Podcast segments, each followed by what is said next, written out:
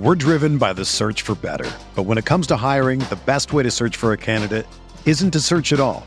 Don't search, match with Indeed. Indeed is your matching and hiring platform with over three hundred fifty million global monthly visitors, according to Indeed data, and a matching engine that helps you find quality candidates fast.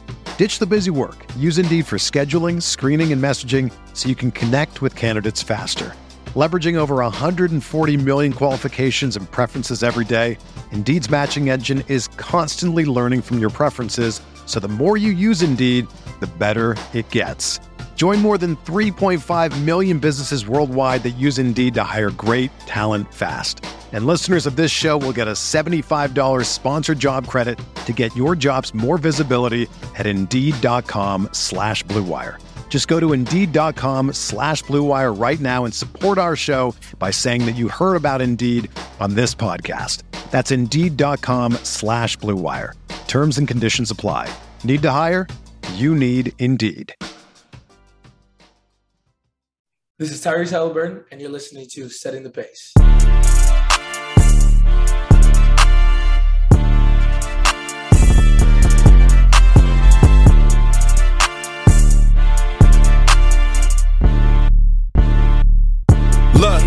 Setting the pace with Alex and Fauci, Alex and Fauci, Alex and Alex. If I put our jacks in the paint, how you gonna stop me? How you gonna stop me? How we can go head to head. Call out your top three, call out your top three. Look at the switch from Duarte. Now that boy got three. We got Halliburton running point. This is the Benedict for the shot. If anybody gon' come in the post, then we got Jalen Smith for the block. Setting the pace, going to the top. Setting the pace, going to the top. This is your number one podcast. Sweeping every team, we gon' need a mop. Smooth. Pacer Nation, what is going on? It is your boy Mike Fauci here, bringing you another episode of Setting the Pace. We have a fun one for you, but someone reach out to Alex. I just don't know where this man is. He is M I A. No, I'm just kidding. Look, I know we got football season starting up. It's an exciting time, but never forget that we're here for our Indiana Pacers, and I just can't wait until training camp starts. But until then, I thought we'd have a fun one for you. We're going to bring on Jackson Gatlin. He is the host of Locked On Rockets and Locked On N B A, and we're going to be talking about all sorts of things. We're talking about the rookie class from this year, Benedict Mathurin, Jabari Smith Junior We're also talking about Daniel Theis. Theis was a Rocket last year, and all things in between as it relates to hitting the reset button. The Rockets know uh, they know they know what we're going through right now, and right now they they've had quite a few young players that I think is going to speed up the process. The Pacers in a similar boat, so I thought Jackson can relate to what we're going through and what we could look forward to moving forward. Before I spoil the rest of the episode, how about we just bring on Jackson and uh, hear from him. We're driven by the search for better. But when it comes to hiring, the best way to search for a candidate isn't to search at all. Don't search, match with Indeed. Indeed is your matching and hiring platform with over three hundred fifty million global monthly visitors, according to Indeed data, and a matching engine that helps you find quality candidates fast. Ditch the busy work. Use Indeed for scheduling, screening, and messaging so you can connect with candidates faster. Leveraging over one hundred forty million qualifications and preferences every day, Indeed's matching engine is constantly learning from your preferences. So the more you use Indeed, the better it gets.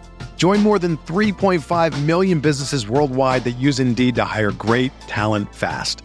And listeners of this show will get a seventy-five dollars sponsored job credit to get your jobs more visibility at Indeed.com slash BlueWire. Just go to Indeed.com slash BlueWire right now and support our show by saying that you heard about Indeed on this podcast. That's Indeed.com slash BlueWire.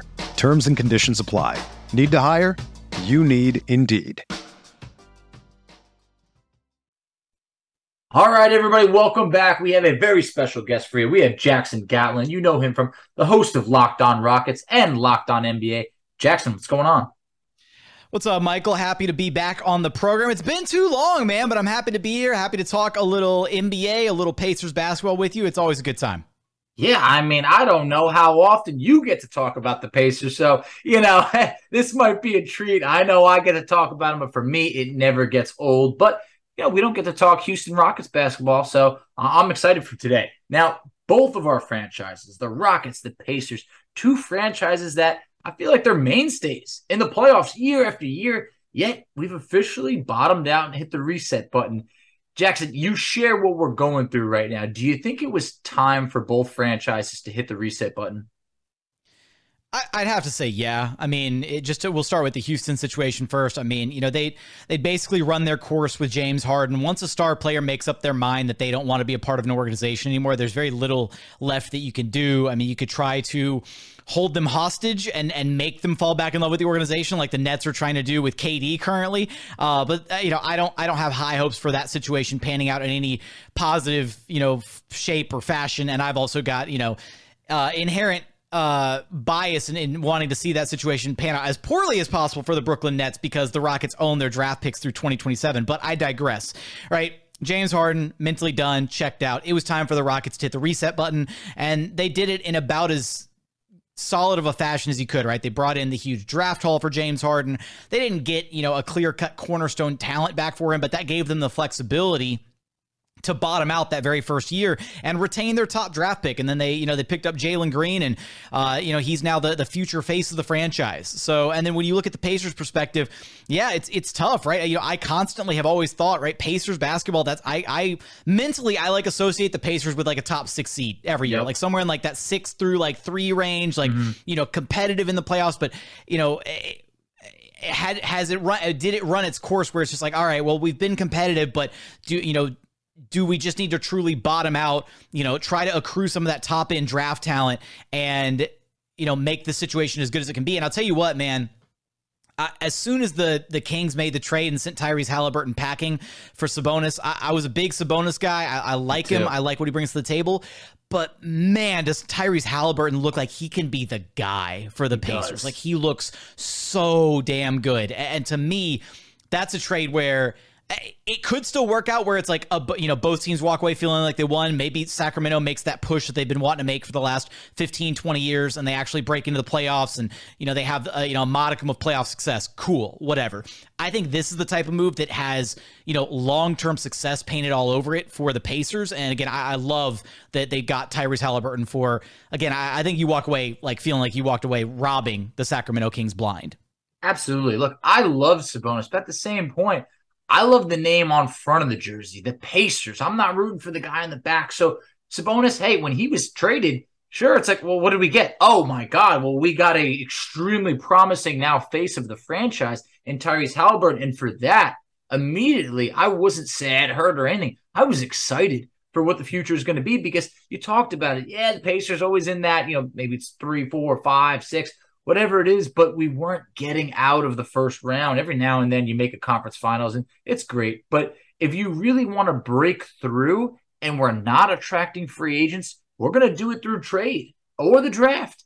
And right now the Pacers, that's what they're doing. They, they were able to pick up a Tyrese Halliburton. You were able to pick up Jalen Smith in a trade and show him, you know, hey, we got something great going on over here to the point where he took less money to re-sign with the Pacers. And then also, you know, we'll get into it, you know, some of the recent draft picks that we've had. It made me really excited for what I felt like was a raised ceiling on this team instead of the ceiling being maybe a first round exit or a second round, you know, anything like that. That's not what we, uh, that's not what we root for at the end of the day. You know, hey, we made it to the second round. I mean, come on. So both of our teams now in a, a spot that we haven't really been familiar with the last couple of years. But tell me from a fan perspective, how have Rockets fans been able to support the team knowing that they're not going to be putting up sixty wins like a couple years ago? Look, man, this is the team. The, Ro- the Houston Rockets have been the worst team in the organization in back-to-back seasons.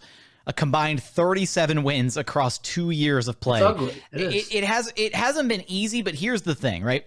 That first year is is what you call the transformational year. And and I think the Pacers are very much in a position where they, they didn't, didn't necessarily have... Maybe, maybe you look at last season as the, as the transformational year or the or the transitional years, as I want to call it.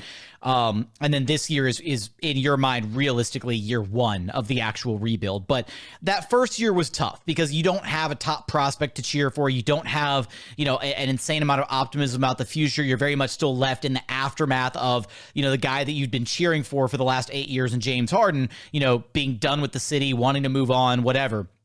That year was tough. Um, but this past year, so effectively year one of the Rockets rebuild, was exciting and fun. And there's optimism and hope because at the end of the day, yeah, everybody wants to hoist the Larry O'Brien trophy over their shoulders, right? Over their head. You want the trophy. You want to compete for play for, for titles. You want to be in the playoffs. You want to be competitive. To me, basketball is so much more, though, than just – and this extends to any sport. It's so much more than just the destination, right? Yeah, it's cool to get to that point. It's cool to have the parades, all that. The journey is so much fun. And, and I really think that for, for teams that find themselves at the basement, you know, level or floor level of a rebuild, and you get to watch and see these players grow and develop and coalesce and, and try to become something, you know, uh, try to become something, you know, like a contender over time. That to me is so much fun. And, and again, I followed the Rockets since the early two thousands, back during the, the Steve Francis and Cuttino Mobley era. Then they traded for Trace McGrady, and that's when I really fell in love with the game. And so I've had, you know, plenty of ups and downs with the team, and now I'm in a position where I get to cover them professionally, which is just, you know, a, a dream come true.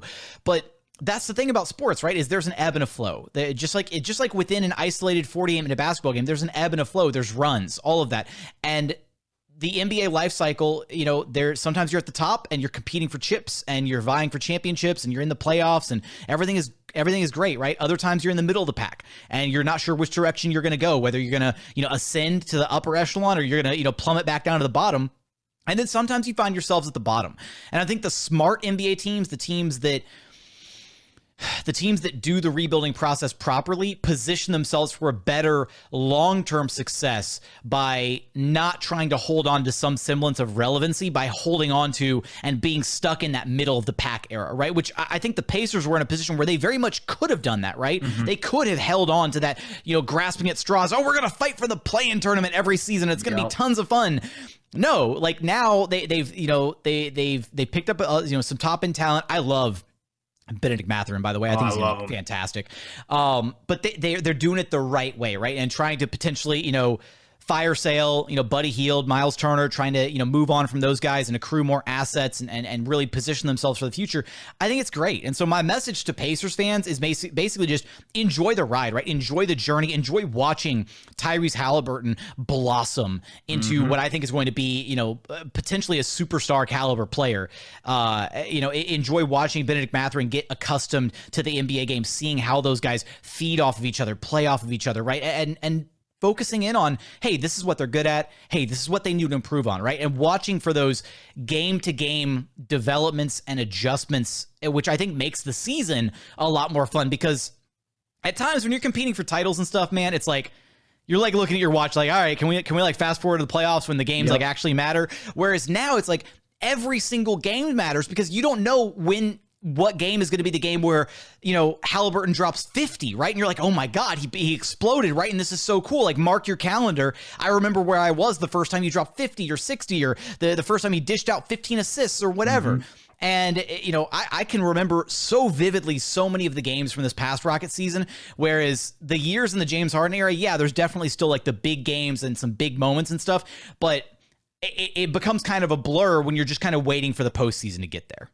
No, it's totally true. I mean, it, it, you're right. Warriors fans right now, I mean, could they possibly care about October, November, December, January, February, March? I mean, really, they can't because they're just like, whatever happens, happens. Just get us in the playoffs. But for right now, I mean, you're right. When you talk about, it's not just about championships. When we did a mailbag the other day, someone wrote in like, how am I even supposed to root for this team knowing that we'll probably never win a championship? Well, you know what? We weren't going to win one if we were just going to continue to slap a Band-Aid on things and say, yeah, you know, Brogdon's probably only going to play sixty games.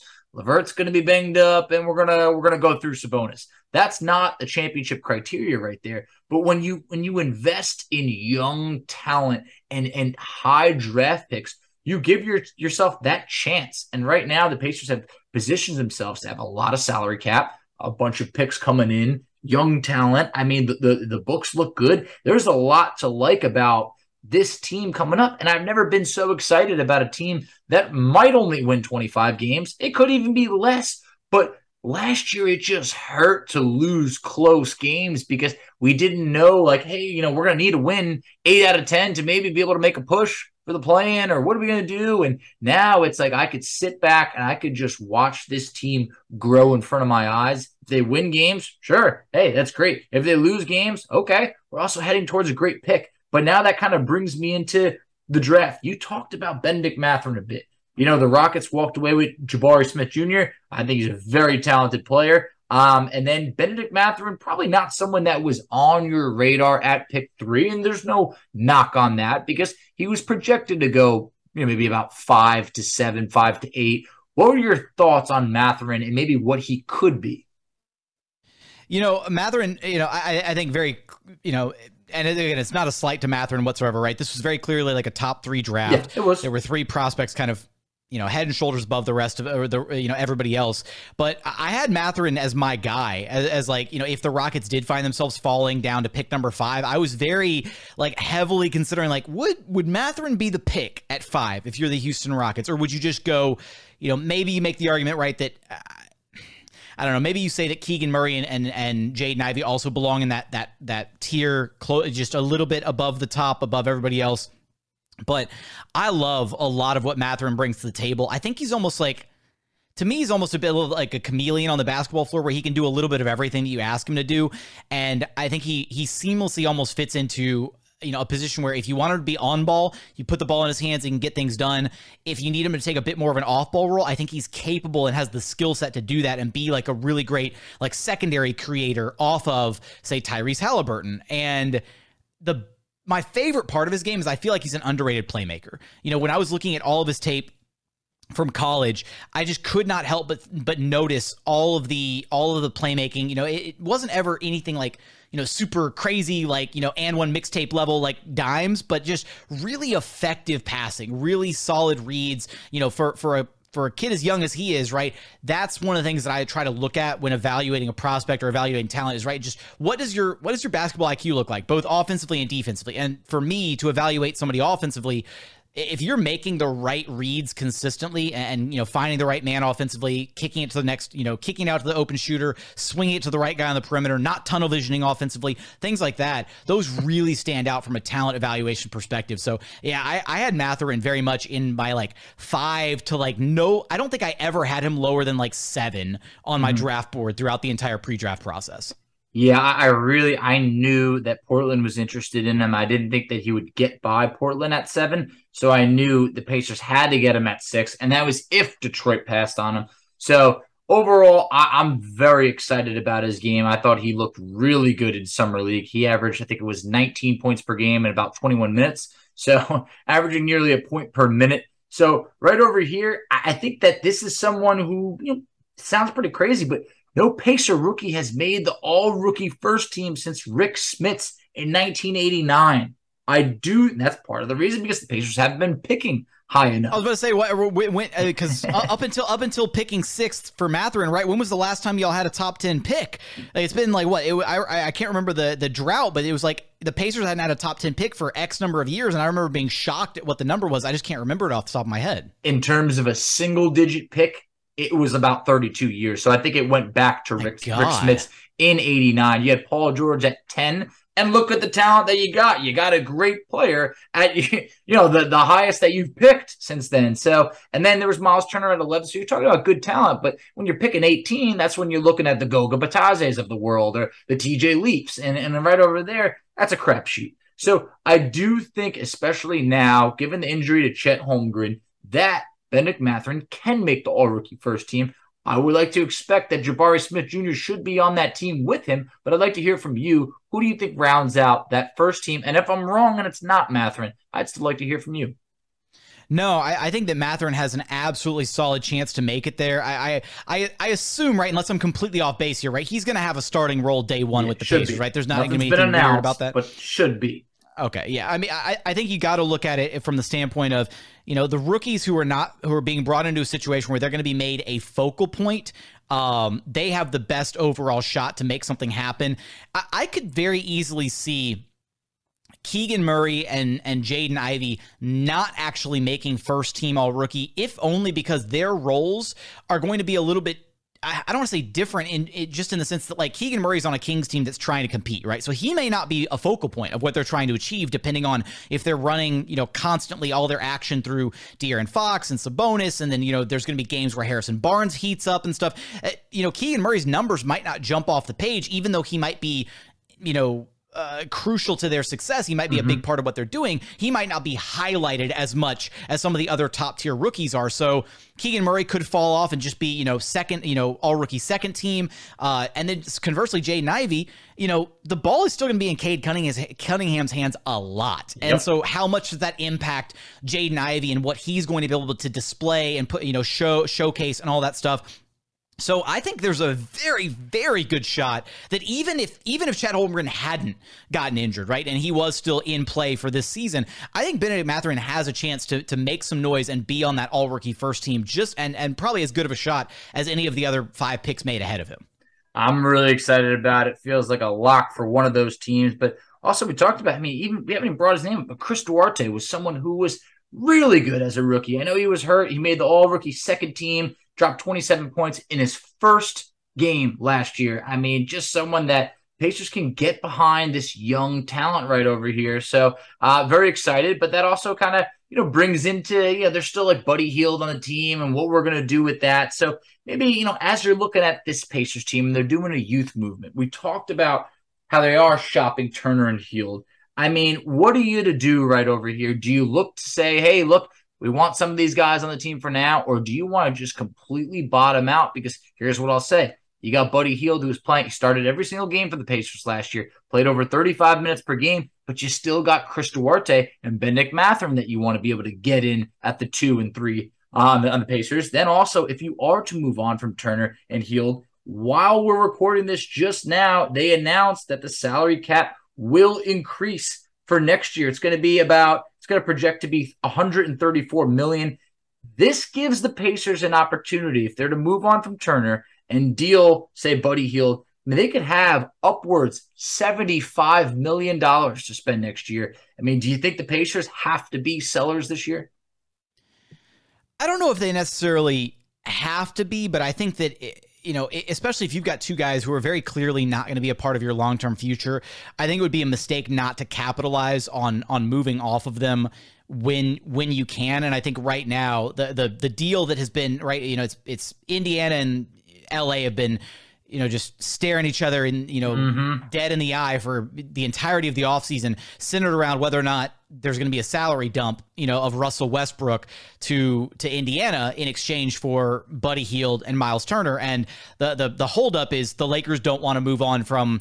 It, it seems like they just want to give away Russ and expect to get back quality, you know, players and not have to give up either of their future firsts that they have on the table in twenty twenty-seven or twenty twenty-nine, which is just ridiculous. Um, you keep seeing every, you know, national media talking head uh, saying that, you know, the Lakers are, you know, they're they're they're not giving anything up and they're confident in running it back and they're going to bring Russell Westbrook back. It's like, dude, like, the propaganda machine is churning at full speed, just Big trying time. to, you know, trying to paint the Lakers as if they're not in the most desperate situation in the entire N B A to try and carve something out of nothing with this Russ situation that, you know, LeBron James kind of walked himself into by wanting the trade for Russ in the first place.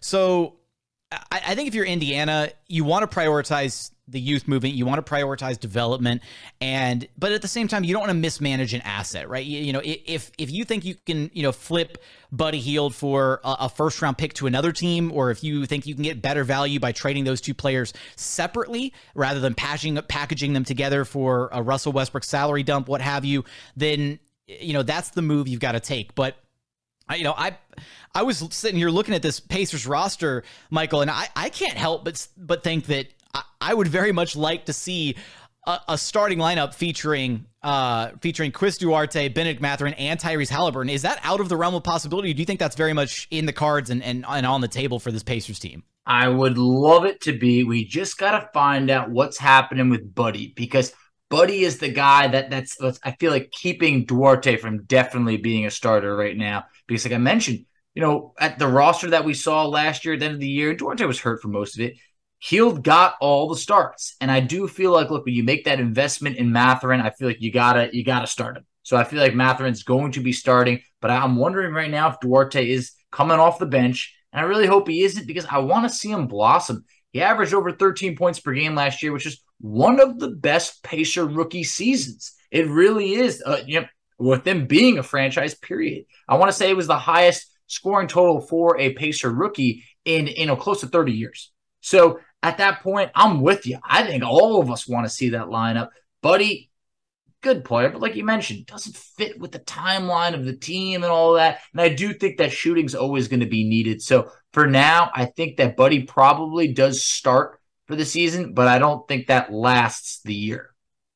I could, and I and I could see that, right? Because then you're, you're you're rolling out a starting lineup, right? Because uh, Benedict Mathurin has the size, you yep. know. Maybe maybe you know you, you'd wish he was a little bit taller, but he has the size and he's got mm-hmm. the body to play the three effectively. He and does. Then he gives you a backcourt of, of Halliburton and Buddy Hield. You got Chris Duarte rotating in off the bench. I mean, that's a really solid, you know, guard lineup, solid, you know, one two three rotation right out of the you know right out of the gate. And again, hopefully those minutes do open up a little bit further down the line, because Chris Duarte definitely does deserve to be starting.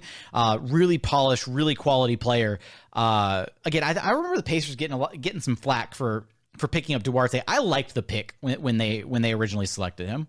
I, yeah, so did I. Look, he's, you know, however you want to put it, he's an older rookie. I mean, obviously there's going to be jokes about him needing like a wheelchair because he's twenty-four years old as a rookie. The guy was N B A ready. I mean, like I mentioned, twenty-seven points on opening night. I mean, there was a lot of rookies last year. Like, look, look instance, I, I, I'll say, Michael, mm-hmm. I'm not, I'm not any stranger to those types of older rookie jokes, because the Rockets had Jae'Sean Tate, yep. who was a rookie at twenty-five years old. Yeah. So it's, it's one of those where it's like, you know, and and uh, good, good friend of mine, coworker, colleague, uh, Rylan Stiles from over at Locked On Thunder likes to joke around and say that Jae'Sean Tate is collecting Social Security checks while exactly. playing for the N B A, uh, or well, well, you know, making all rookie first teams, and uh, he's yep. just upset because uh, the Thunder didn't find that talent over over. Overseas, and the Rockets did. No doubt about it, because like I mentioned, I mean, some people forget, but for that first month or so, Duarte was in the top three power rankings amongst the rookies, and I know, you know, he had a, he had a, a shoulder injury, a foot injury. It ended up shortening his season, but still good enough to make all rookie second team.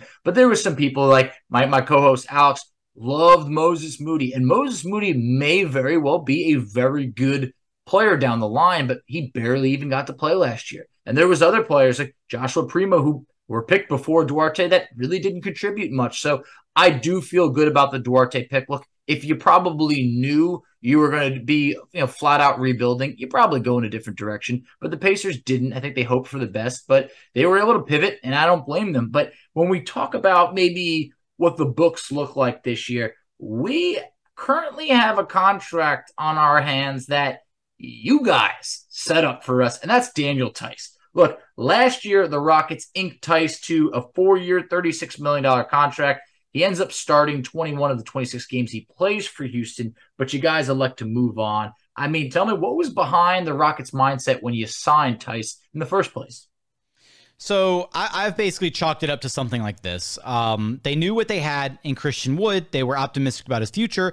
They very much knew that Christian Wood is not a full-time five at the N B A level. He's mm-hmm. basically a stretch four that's tall enough to play the five situationally, but gets bodied by anybody that's, you know, north of two hundred thirty pounds. Mm. So they brought in Daniel Theis to be the starting five next to Christian Wood, and they wanted to run that lineup. Now, unfortunately, Theis is has the ability to stretch the floor, but if you put a not, another non-shooter in the lineup with Theis, it mucks things up offensively, and that's unfortunately what happened to the Houston Rockets. They had Jae'Sean Tate also starting at the three spot, and Tate, for everything that he does incredibly well on the floor, the one drawback to his game is he is not a consistent outside three-point shooter yet. He's averaged about thirty-one percent across his first two seasons now as an N B A player, I believe, off the top of my head, and that caused a lot of issues, right? I mean, the Rockets went on a fifteen-game losing streak to start the year, and it was it was tough sledding there for a little bit. Now, effectively, I don't think that they expected Alperen Şengün to be as N B A ready as he was out of the gate, and so that was the other kind of wrench thrown into their equation. Was they probably thought, okay, we've got C. Wood, we've got Daniel Theis locked down to a, you know, relatively team-friendly long-term deal, and we're going to slowly bring along Alperen Şengün and Usman Garuba. They're going to be our two kind of developmental guys. And Şengün proved right away that he was worthy of those minutes. And so then Steven Silas had to kind of juggle balancing three legitimate bigs in the rotation, but couldn't really play Christian Wood at the five a whole ton because Christian Wood at the five was just so so susceptible on defense. It became kind of a liability. There was just a lot of juggling moving parts. And basically, they got to a point where they were just like, all right, we don't have enough minutes to give to these guys. We're just going to we're just going to bench Daniel Theis. And it was nothing against Daniel Theis. He was a pro's pro all the way through his time in Houston. He was, you know, gave tons of advice and insight to the young guys on the roster, how to be a pro, how to, you know, all, all the all the mentorship you want from a from a stable N B A vet. But they they effectively wanted to move Christian Wood to the five full time, which is, again, is still kind of a a train wreck defensively, but that was the only way that they could make things, you know, sort of work. And then they made Alperen Şengün the de facto backup five behind Christian Wood. So it wasn't necessarily anything that Theis was doing wrong. It wasn't that he didn't fit in. It was just the Rockets realized that they had a talent on their hands in Alperen Şengün and needed to open up minutes for him. And subsequently, I mean, they just dealt Christian Wood this last offseason. So or this past offseason, to make room for Alperen Şengün to be the starting center of the future for this Rockets team. So that shows you how high they kind of are on him. So I just think the timeline was, you know, they they had two kind of developmental bigs in Şengün and Garuba that they weren't sure whether or not they were going to be ready to play at the N B A level right away. They wanted to bring in one more big to try and help anchor the defense alongside Christian Wood. It didn't work out. And then they had him coming off the bench behind him for a little bit, but they also had Şengün, who is very clearly ready to play. So at that point, there's just not enough minutes to go around, and that's that's why they ultimately moved on from him. I do love me some Şengün. So I do think that you guys had a really good draft, you know, when, when you selected. Well, it's, it's not, hey, it's it's Şengün. Şengün plays a lot like a, you know one one former Pacer, Domantas Sabonis. So there's yep. uh, you know there's at least a, a reason that you might like him. I definitely I definitely like his game and love his potential. I, I do think he's going to blossom. Now you guys had three picks in that draft. Uh, you know, um, Usman Garuba, who's the other one, uh, and Jalen Green, of course. Um, how many picks is too many to have? Because the Pacers currently have three first-round picks for next year. We imagine after the Cleveland Cavaliers trade for Donovan Mitchell, that pick should convey. They should make the playoffs. So it'll be the Pacers' first-round pick, um, the Cavs' first-round pick, and then the Celtics' first-round pick from the Malcolm Brogdon trade. Is three really where you feel like, all right, it's really hard to get rookie if you're going to keep all those picks? That's kind of the max. Or if you're the Pacers, are you just saying, let me get as many twenty twenty-three firsts as we can, and then we'll worry about that later on? I, I think more picks is never a bad problem to have, frankly. Uh, you know, when when the Rockets had four first-round picks that year, because they did, they did um, – well, I, I apologize. They had three going into the draft, and then they traded for pick sixteen to scoop up Alperen Şengün. So I, I, I genuinely thought that it was going to be a stretch for them to make all three selections in the first place, and then they wound up proving me wrong, and then some, by scooping up a fourth rookie. Uh, so walking away with Jalen Green, Şengün, Josh Christopher, and Usman Garuba. Josh Christopher, and then this, that's the guy I left out. Yeah. Mm-hmm. And then even just this past year, they did three picks. They took up Jabari Smith Junior at number three, Tari Eason at seventeen, and then they traded back to scoop up Ty Ty Washington at pick number twenty-nine. Steal. So, yeah, Ty Ty Washington, absolute steal at twenty-nine for sure. Um, again, I don't think there's ever such a thing as too many first-round picks, but it does get to a point, and the Rockets are very much at this point right now where you start looking at the lineup and you're like, it's going to be really hard for some of these guys to get minutes because, you know, it's already a stretch if you're running – a ten-man rotation in the N B A. Like, very few teams actually run like an uh, like a true blue ten-man rotation. It feels like the sweet spot is usually nine, sometimes ten, and then you got mm-hmm. your like garbage time guys. But as far as like actual consistent minutes where you can expect realistic development progress to be made on a night-to-night basis, you know, when you start when you pick up seven seven first first round picks in in less than two years, like the Houston Rockets, you do start putting yourself up against a wall of like, oh, well, all right, this player's not going to get time, or this player has to go down to the G League or whatever. And that's not a bad problem to have. It does just mean that over time you're going to have to consolidate those assets. And if you if you miss on one of those rookies, right, then you maybe you look down the pipeline and you're like, man, we could we could have flipped that first or packaged a couple firsts and made a move for a player who's maybe more of an impact guy right away. So you know, it, it's it's kind of a tough line to walk and a tough fence to straddle, if you will. I, I don't think three is out of the realm of possibility, though. And it wouldn't shock me to see the Pacers make all three of those selections if they can find, again, three guys that are on their board that they feel warrant those selections. Yeah, absolutely. I mean, this twenty twenty-three draft, look, people love it. I, I think it's going to be a really uh, impactful class. And then you still got Turner and Hield, who you could flip for another first, maybe each, or maybe whatever it is that you work out. So there's a chance the Pacers could be looking at adding more first. I just wonder how it's all going to work, because then I mentioned they're going to have all that cap space. Who are you going to pay if you have all these rookies coming in? So I don't know if maybe they're setting themselves up for a potential big trade, waiting for that next disgruntled player to want out. Not to say Donovan Mitchell, but you look how Cleveland packaged a lot of assets together to be able to make that move. So it, it'll be interesting. But basically, for my last question, I don't know if Daniel Theis is going to stick around. I heard he was rumored to the Pacers that were shopping him in any deal with the Lakers in hopes that they would be able to get off his salary. They have not really said anything about Theis. Like, they're not marketing him. And I know he's not really a marketable player like that.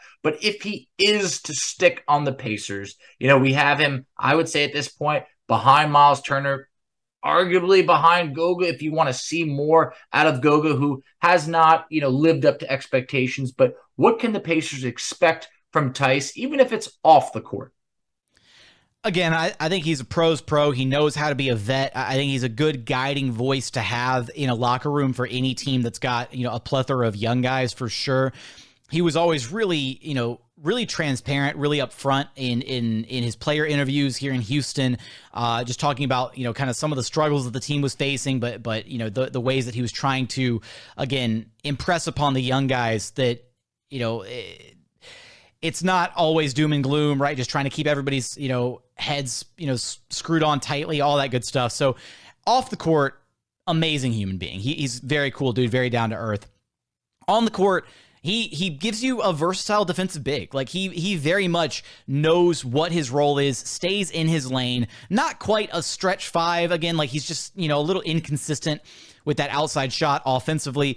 Um, and he doesn't provide you a whole lot more offensively outside of that. That was kind of one of the big issues, is just, you know, he can spot up, he can hit some shots, he can set good, good quality screens. He's not going to be like an impressive rim finisher or anything offensively. So don't get your hopes up in that regard. But if, if you need to slow down, you know, a Jokic or an Embiid, you know, put put put Theis on him, and he's not going to stop either one of those guys. But there was one game that the Rockets had where they they went up against Jokic and uh, and the Denver Nuggets, and Daniel Theis actually did an like an admirably impressive job on, you know, making life difficult for Jokic. Even though he's only six foot eight, he's not like a legitimate big big. He is a quality veteran N B A defender who can give you a fighting chance on that side of the basketball, so that the rookies can then go do their thing offensively. I'm looking forward to it. I don't know what his role will be. I mean, like I said, they have not even really mentioned that he's even on the team, basically. It's been that quiet. But at the same point, I love hearing that he's he's a pro's pro. And that's what you're looking for over here. So, uh, Jackson, I really appreciate you coming on the show. It had been way too long, but tell everybody where they could check you out on social media and some of the awesome content that you're putting out. Absolutely. Always a pleasure to be on the program with you, Michael. Um, you can track me down on Twitter at J T Gatlin. That's where I yell about all the miscellaneous things that I do. I cover the Houston Rockets specifically, and also the N B A for the Locked On Podcast Network. So I host Locked On Rockets five days a week, uh, in season five days a week right now, off season mode. Uh, and then I do every uh, Monday over at Locked On N B A. We do the three biggest stories from around the association, whatever's going on, whatever's going on, big news from over the weekend, all that good stuff. So yeah, that's what I got. Awesome. Hey, Jackson, we'll have to have you you back on again. But until then, I really appreciate you, and we'll talk soon. Absolutely. Looking forward to it, Michael.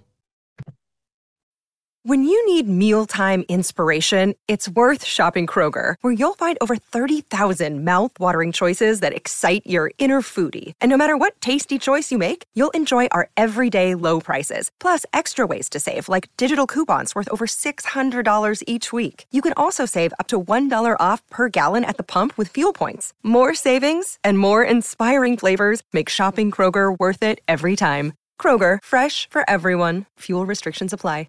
Another day is here, and you're ready for it. What to wear? Check. Breakfast, lunch, and dinner? Check. Planning for what's next and how to save for it? That's where Bank of America can help. For your financial to-dos, Bank of America has experts ready to help get you closer to your goals. Get started at one of our local financial centers or twenty-four seven in our mobile banking app. Find a location near you at bankofamerica.com slash talk to us. What would you like the power to do? Mobile banking requires downloading the app and is only available for select devices. Message and data rates may apply. Bank of America N A, member F D I C. Thank you very much, Jackson, for dropping some knowledge on us. Look, as you could see right now, I mean, Rockets fans, they're hyped about their rebuild. I'm sharing that same type of feeling right now.